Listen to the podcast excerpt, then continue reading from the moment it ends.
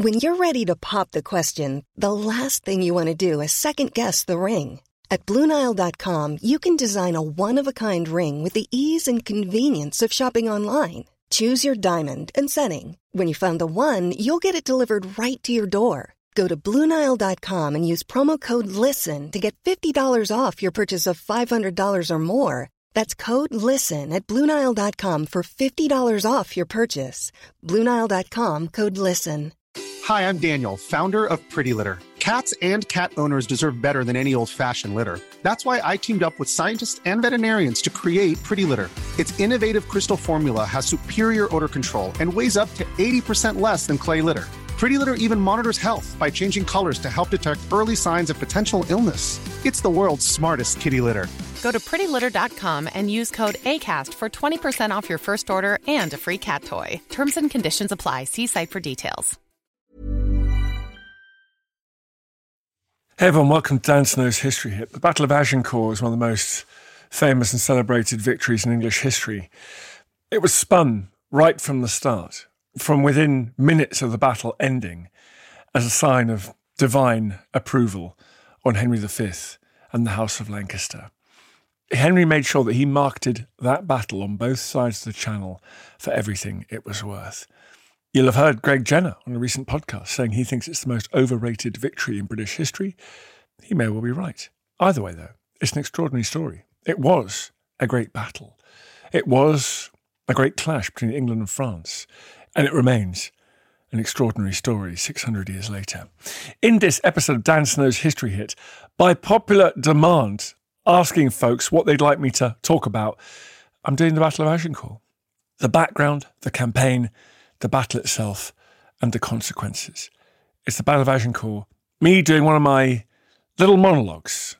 Me doing that thing I promised I'd never do, just talking away, shouting at a microphone in my own house, isolated, alone, like Ebenezer Scrooge in his counting house after the onset of dark on Christmas Eve. That's basically me. That's basically me sitting in my study yelling about princes of the blood being hacked down on a field south of Calais. But you know what? It makes me happy. And frankly, you find something makes you happy, you need to cling to it. So thank you very much for listening to it. If you wish to watch television programs about medieval life or medieval warfare, any aspect of medieval history, basically, we've got them for you at History Hit TV.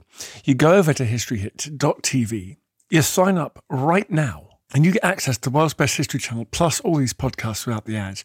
And because it's getting quite close to Christmas, everybody, you might to send a little present to someone, you might to bring someone a present. You can do that. You can gift History Hit TV, no supply chain, straight from the internet to your life, to your phone, to your TV, to your Christmas card, whatever it is. So easy. Don't wait for plastic. No one wants plastic. They want to become a member of the coolest club on planet Earth. That's the History Hit TV Club. So head over there, sign up historyhit.tv. But in the meantime, folks, here's everything you need to know about Henry V's victory at Agincourt over the French in late 1415. We few, we happy few.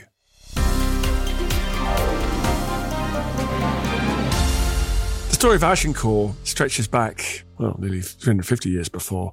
When the Dukes of Normandy, William Duke of Normandy, became King of England, it triggered a bit of a problem in the internal politics of France.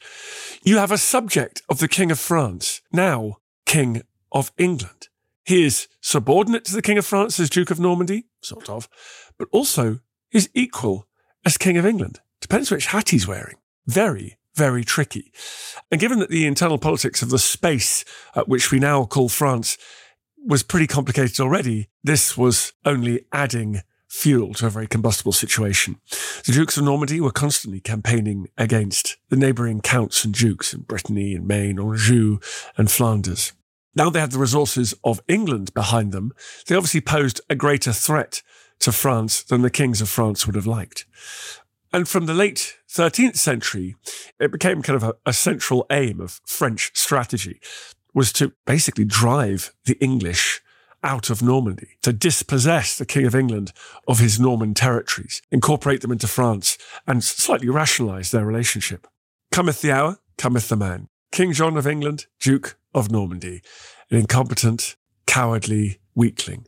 King John was driven out of Normandy by the French and then was on the verge of being toppled by his own magnates, helped by a French invasion in England, before he thankfully died of dysentery, and that saved his dynasty. His son, Henry III, restored Plantagenet fortunes within England, with the help, obviously, of William the Marshal, legend. But King Henry ruled over only a tiny little rump of his family's patrimony in France, the area of Gascony. And from Henry onwards, there was a desire among his English successors to seize back their land in France, particularly that dukedom of Normandy, which was so important to that ruling family. Henry's son, Edward I, pretty warlike, and Edward's grandson, Edward III, was also an effective warrior. Edward III's situation, though, was transformed by an untimely series of deaths. In 1314, the French King Philip died and then three of his sons and one of his grandsons all died one after the other over the next 14 years. It was one of the most spectacular and catastrophic inheritance crises in Western European history. The Capetian line, which had been so successful in producing reasonably healthy, tolerably competent boys, was now out of juice. And the merest surviving male relative was the last king's nephew, who was unfortunately Edward III of England. His mother, Isabella, was a daughter of Philip IV. She's known rather unfairly, but fantastically coolly as the she wolf of France. But it's like one of those insults that, when given, actually becomes a badge of honor, like Margaret Thatcher being called the Iron Lady. The she wolf of France's son was now coming for the French crown. And that's the start of the Hundred Years' War, everyone. That explains why Henry V, who was Edward III's descendant, was campaigning in France in the early 15th century. The English royal line hadn't had an entirely smooth time during the course of the Hundred Years' War. Richard II was deposed and murdered by his cousin, Henry IV. Henry IV was then embroiled in a lengthy civil war. Huge uprising in Wales, a revolt of the uh, overmighty Percy family in the north, problems with Scotland. It's all kicking off. In a battle during that civil war, his young son, Prince Henry, fought on his side at the Battle of Shrewsbury. He fought very bravely. He was terribly disfigured by an arrow in the face, and he commanded his own force in Wales. Rarely has a royal apprentice, a Prince of Wales, served such a brutal and effective royal apprenticeship as Henry V when he ascended to the throne. He was a warrior through and through. And he had a vision. He wanted to unite England. He wanted to breathe life into the ambitions of his predecessor, Edward III, to resurrect his claim to the French throne, unite England with a common foreign enemy. It's the old trick, folks. A big foreign military invasion to try and unite folks at home.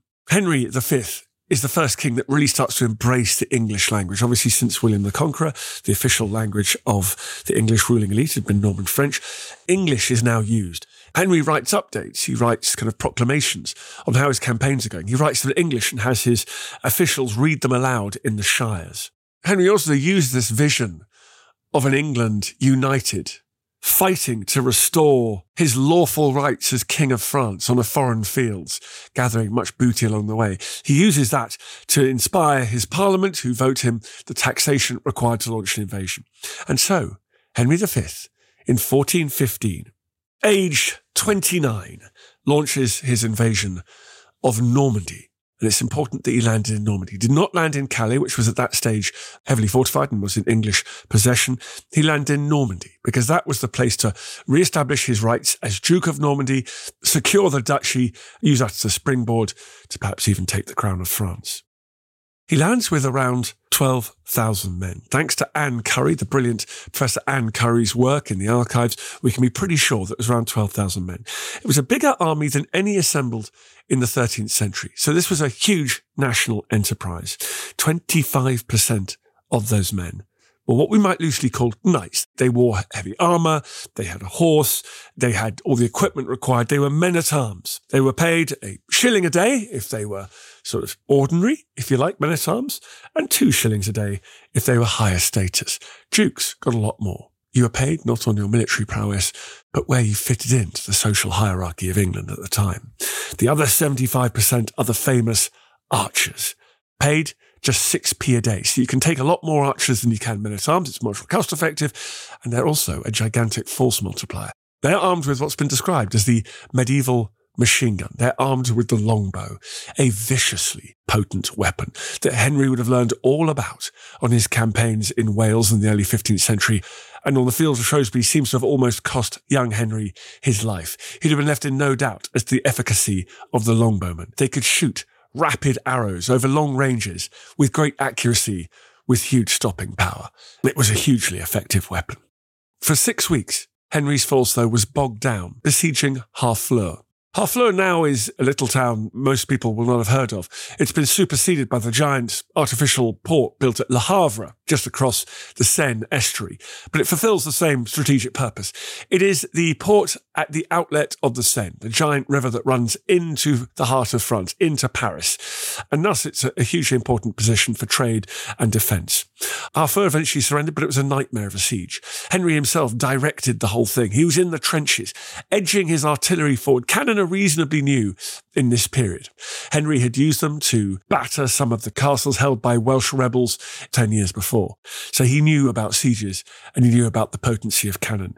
He sighted them himself, he inched them closer and eventually opened a breach in a wall.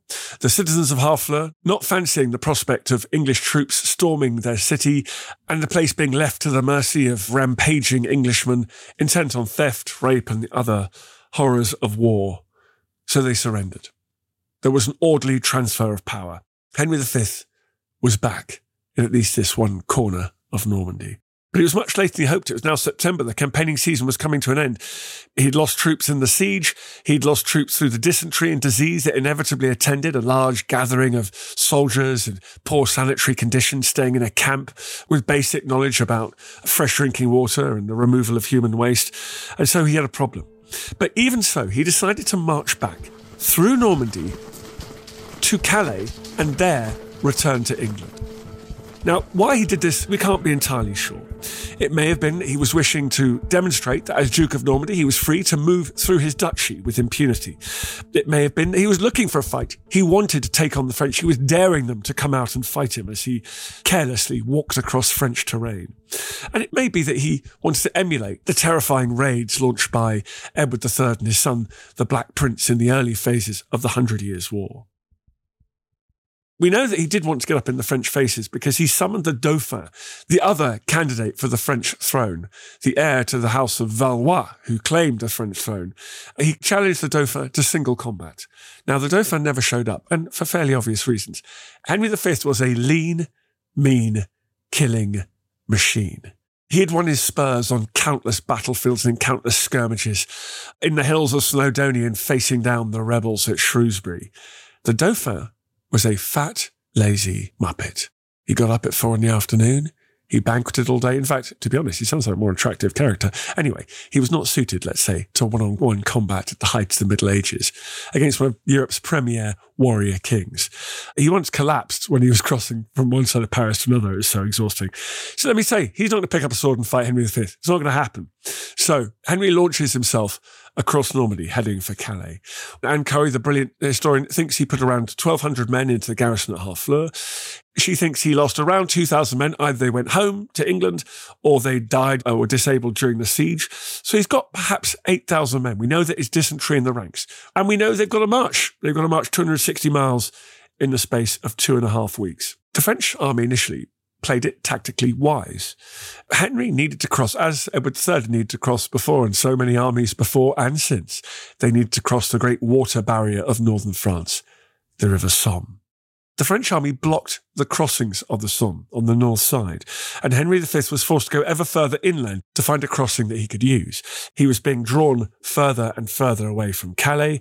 His supplies were being eaten up. His troops were getting ever more exhausted. It would not be the last time the Somme played its part in British military history. The English did finally cross the Somme at a place called Bethencourt and reorientate themselves towards Calais. The French shadowed Henry's army. They were wary of this English king. But by the 24th of October, the two armies were facing each other. We don't know precisely where. It may be a narrow strip of land between the woods of Tramecourt and Azincourt, around 45 miles south of Calais, and the French were blocking the road. The English would later claim that around 60,000 French troops present at what they would call the Battle of Agincourt. This is almost certainly nonsense. Anne Curry, again, thinks that perhaps there are 15,000. If it's good enough for her, it's good enough for me. They did outnumber the English, perhaps two to one. And they had with them the Oriflamme. It was a sacred banner kept in extreme reverence at the Abbey of Saint Denis. It was only brought out in the most dire emergencies for France, beseeching God to bestow his divine favour on his French children, a favour without which, as everyone in the Middle Ages knew, it was impossible to succeed. The fact they'd brought the Oriflamme was a gesture of defiance, of great resolution. And the French would need it because they did not have effective leadership. There was the King of France, Charles VI, who was suffering and had been for a while from terrible mental illness. He thought he was made of glass. The Dauphin, like I said, the next man in line, the senior member of the House of Valois, was completely useless. As a result, there was just a series of jockeying nobles at the head of the French army, and this would be a problem. And more and more of these nobles were joining the French army all the time, bickering, trying to guarantee they'd have a place in the front rank, and arguing effectively about the strategy. Should they continue to shadow Henry, watch his ever weakening force limping towards Calais and attack when the time was right? Or, for the honour of France, should they strike him now, here, at Agincourt? In the end, it seems that Henry may have taken that decision away from them, because it's Henry that initiates the battle. Okay, folks, let's take a break there. More Agincourt in a second. You're listening to Dan Snow's History. I'm talking about the Battle of Agincourt. Find out what happens next after this break.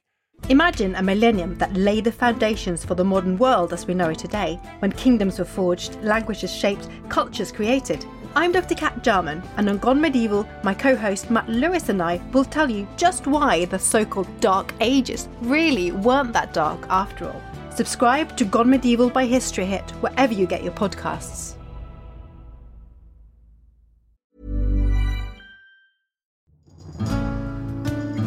I'm Professor Suzannah Lipscomb, and on Not Just the Tudors from History Hit, I'm looking for answers to the big questions about every aspect of life in the early modern period. Like, how did the memory of Anne Boleyn continue to influence the court of her daughter, Elizabeth I? How were fairies brought to life on the Elizabethan stage? And how did the arrival of male only doctors threaten the lives of women? In other words, not just the Tudors, but most definitely also the Tudors twice a week, every week. Subscribe now and follow me on Not Just the Tudors from History Hit, wherever you get your podcasts. Many of us have those stubborn pounds that seem impossible to lose, no matter how good we eat or how hard we work out. My solution is PlushCare. PlushCare is a leading telehealth provider with doctors who are there for you day and night to partner with you in your weight loss journey. They can prescribe FDA-approved weight loss medications like Wegovy and Zepbound for those who qualify. Plus, they accept most insurance plans. To get started, visit plushcare.com slash weight loss. That's plushcare.com slash weight loss. Looking for the perfect gift to celebrate the moms in your life? Aura frames are beautiful, Wi-Fi connected digital picture frames that allow you to share and display unlimited photos. It's super easy to upload and share photos via the Aura app.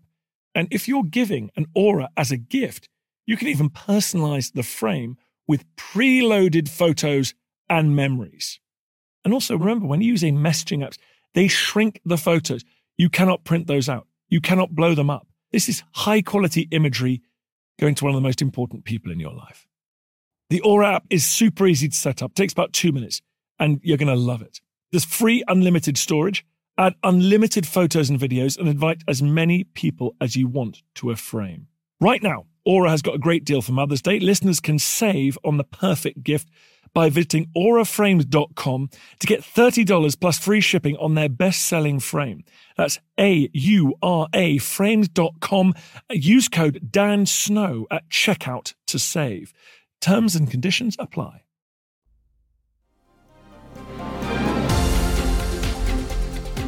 But first of all, what's the terrain like? Terrain is everything in medieval warfare. perhaps a 700 metre wide, very shallow valley, woods on either side. We know that. It was very thick mud. It had recently been ploughed, of course, that time of year. The autumnal rains had come, and it was thick northern French mud. As anyone who's walked across ploughed fields in northern France, as I have on far too many occasions, you will know that within about three seconds of starting, you get giant muddy platelets attached to either foot. It is grim. Henry would be relying on this. He put his bowmen on either flank in a slight U shape so they'd be able to rain down arrows on anyone approaching up the centre of this valley. His men at arms were in the middle, a metal wall of shields, spears, battle axes, and swords. Famously, he ordered his archers to cut wooden stakes logs with sharpened ends driven into the ground so that the archers would be protected from heavy cavalry, a kind of porcupine-like defense. The Ottomans seem to have used these stakes when fighting the Crusaders in earlier battles. His army was divided into three groups. Henry V commanded the centre.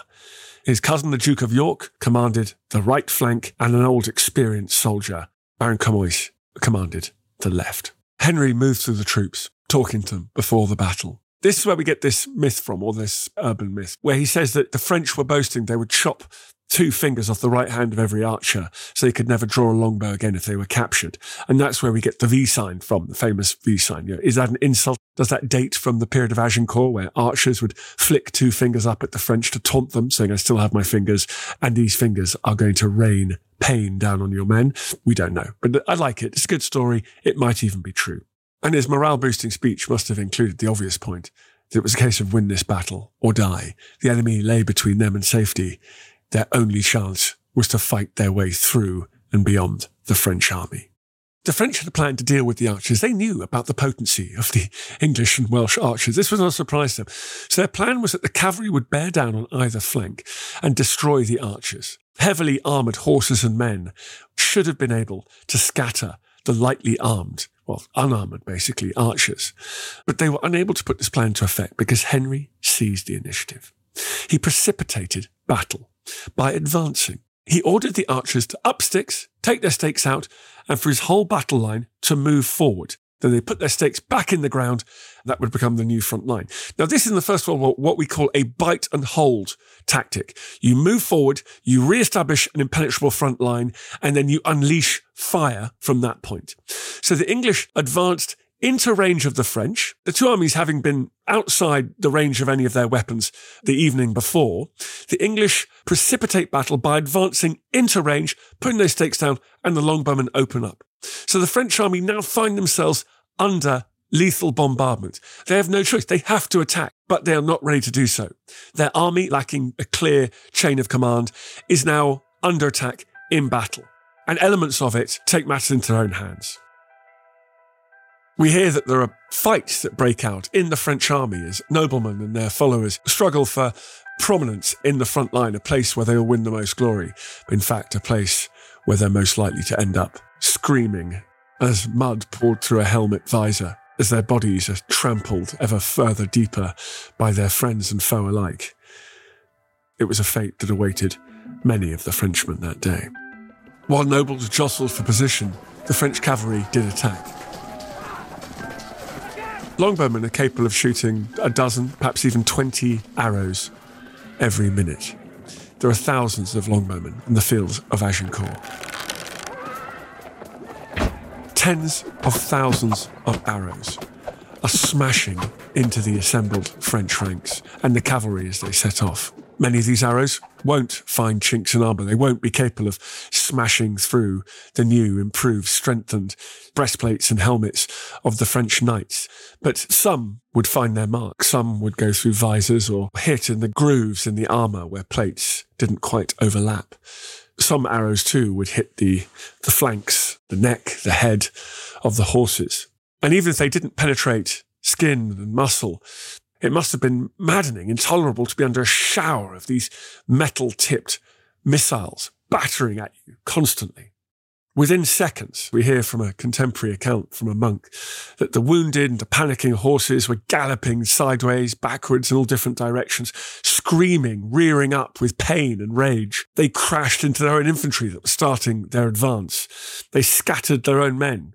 They broke up the coherence of the cavalry charge. It would not now arrive upon the English archers, a great wave, a great solid wall of metal and horses, but as individuals, of blinded individuals screaming with pain and confusion.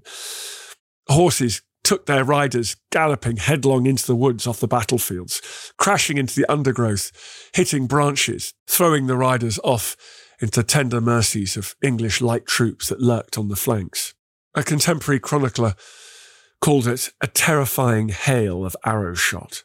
Even if the cavalry did reach the English archers, the bristling wall of wooden stakes further eroded the energy of the assault, and the knights would have, in ones and twos, tried to hack their way through, sitting targets for archers now shooting at point blank range. When a knight was unhorsed before he could get to his feet, archers win with their long, thin knives and their mallets. They drove through the narrow eye slits of the French knights, the last thing the flower of French nobility saw was a piece of steel heading straight for the brain. As the cavalry charge utterly failed, to sweep away the English archers. They were then free to turn their attention to the slow moving mass of French knights on foot that were moving towards the centre of the English line. They were up to their knees in mud, breathless, panting, exhausted, being pushed from behind, falling over, tripping, being lifted by their mates, but sometimes left behind, pressed beneath the crush of men eager to come forward and do battle with the English. In the centre of the English line, Henry V taunting the French, wearing a great golden crown on his helmet with fleur de lis, the symbol of royal France, on them, trolling the French, gaslighting them in the most unimaginable way possible. His presence on French soil wearing the crown of France, an outrage. The French line becoming ragged as people desperately lunged forward to try and get to grips with these English invaders as their colleagues lagged behind, stuck in the mud, exhausted from the exertions. Eventually, the ragged French attack reached the English line. The fresh English men at arms, shoulder to shoulder, bound into a wall of steel, Gasping to fill their lungs with oxygen, they went into hand to hand combat, which, for those of you who've done boxing or reenactors listening out there, will know is the most exhausting thing imaginable. Fit young men, within 45 seconds, even a minute, wearing heavy armour, having staggered across that field, would have been barely able to wield their weapons with any strength. Their blows parried, their lunges lacking the power to get through chainmail, growing weaker with every second that passed. The English were fresher. They almost certainly had a more regular order in their ranks, and they were able to see off this French attack. Beating men to the ground, stepping forward, letting rear ranks dispatch the French wounded and dying. And yet, into this meat grinder, the French poured more and more men. The English account speaks of the French. It says that for those that were killed when battle was first joined, they fall at the front. And so great was the undisciplined violence and pressure of the mass of men behind that the living fell on top of the dead, and others falling on top of the living were killed as well. It's clear that within seconds of this infantry battle being joined, there was just a writhing mass of men bogged down the mud, bodies falling under the press, unable to stand up, drowning in thick mud, stamped down to the ground, helpless men trapped beneath bodies, finished off with sharp blows from fresh Englishmen in the ranks behind. Screaming the utter impossibility of coordinating the battle, of telling the men behind to back off, more and more pressure driving you towards the sharp blades of English swords. Henry V in his happy place, in the thick of it, his brother Humphrey, Duke of Gloucester, wounded in the groin. Henry standing over his wounded brother, daring the French to come after not one but two princes of the blood. Part of Henry's crown hacked off by a French blade. The French dukes of Alençon and Bar slaughtered, their noble rank of no use in the melee. We know little else about the fighting, other than that it lasted perhaps three hours. We can imagine the exhaustion of men barely able to stand, like punch-drunk boxers staggering into yet another confrontation. Perhaps the English army was well organised enough that there was a rotation scheme. It was possible, about four ranks deep, that after a period in the front line, you'd be pulled back, given a chance to gather your breath, rest and recuperate as the second rank did the fighting. And that rotation, like penguins in a huddle, could go on and allow the men to fight on for some hours. It seems hard from the sources to believe the French were able to do that. And it's tempting to think that the English simply moved forward in a way almost like a tunneling machine, just slowly and unstoppably breaking down the face of the rock that opposes it. The French troops, unable to retreat, unable to advance, found themselves in the face of a well organised English advance. In a situation where individual bravery and strength could do little to counter the methodical progress of a shield wall manned by veteran killers. Perhaps the only French success of the day we know about was an attack on the lightly armed baggage train in the rear of the English army. We know that a member of the local gentry led a small number of men at arms and perhaps 600 lightly armed, you could say militiamen, local peasants, and seized some of Henry's personal possessions. It was a sort of hit and run attack on the rear of the English army. We don't know if this was a deliberate strategy by the French or whether it was just spur of the moment, opportunist banditry. But it did happen, and we think it may have led to the so called killing of the prisoners. At some stage during the battle, King Henry was able to order the killing, the execution of many high status prisoners who'd been taken he maybe feared a fifth column. He maybe feared they'd taken so many prisoners they'd be able to rise up and attack the English from behind, or perhaps it was connected with this attack on the English camp, obviously in battle. Messages become rumors, become Chinese whispers very, very quickly indeed. So we do know that Henry ordered some, not all, of his higher status prisoners killed. You have to imagine that as the French were advancing, many were killed. Some would be recognized, would scream, plead for their life, say they're worth a lot of money to their captors. They would be hauled out of the French ranks and passed to the rear where they'd be placed under a guard. These men would then be ransomed back. Their families would pay a huge amount of money to get them back. So they were valuable. So some attempt was made to ensure they captured and kept alive some of the highest stated prisoners. But in a savage, confusing battle like Agincourt, that was not always possible. And in the case of this battle, some of those prisoners were killed in cold blood. It's something that lots of commentators subsequently have talked about, but it's not something that seemed to have been regarded as a war crime at the time. By the end of the day, by the end of the battle, a huge number of Frenchmen lay killed on the fields, perhaps as many as 10,000, perhaps as many as a majority of their army. It gives a sense of how hard it was to retreat, the nature of the battle, the bloody press of men, the soil conditions meant that that huge French mass of infantry must have largely been trapped and died where they stood, assailed on the flanks and from the rear by English archers, and chewed up from the front by the English men at arms. Over a hundred great lords lay dead. The three dukes I mentioned, nine counts, a viscount, an archbishop. What was he doing there? France lost its constable. It lost its admiral. It had lost its master of crossbowmen with his three sons. It lost its master of the royal household. Henry, though, had taken some prisoners and he hadn't killed them all. He was able to stop the executions when he realized the situation had stabilized. Among them were the Dukes of Orleans and Bourbon, two of the most prominent dukes of France. It was almost a decapitation of the French state, particularly the French nobility from the northwest of France. On the English side, extraordinarily, only perhaps 100, 200 killed. Among them was Henry's cousin, the Duke of York, whose heirs would go on to challenge Henry's son for the throne during the Wars of the Roses. I don't think it was linked to his death on the Battle of Agincourt. I don't think they blamed the House of Lancaster for their forebear's death on the battlefield of Agincourt, but I may be wrong. But he was the most prominent of a very, very short casualty list for the English. It was astonishingly one-sided battle.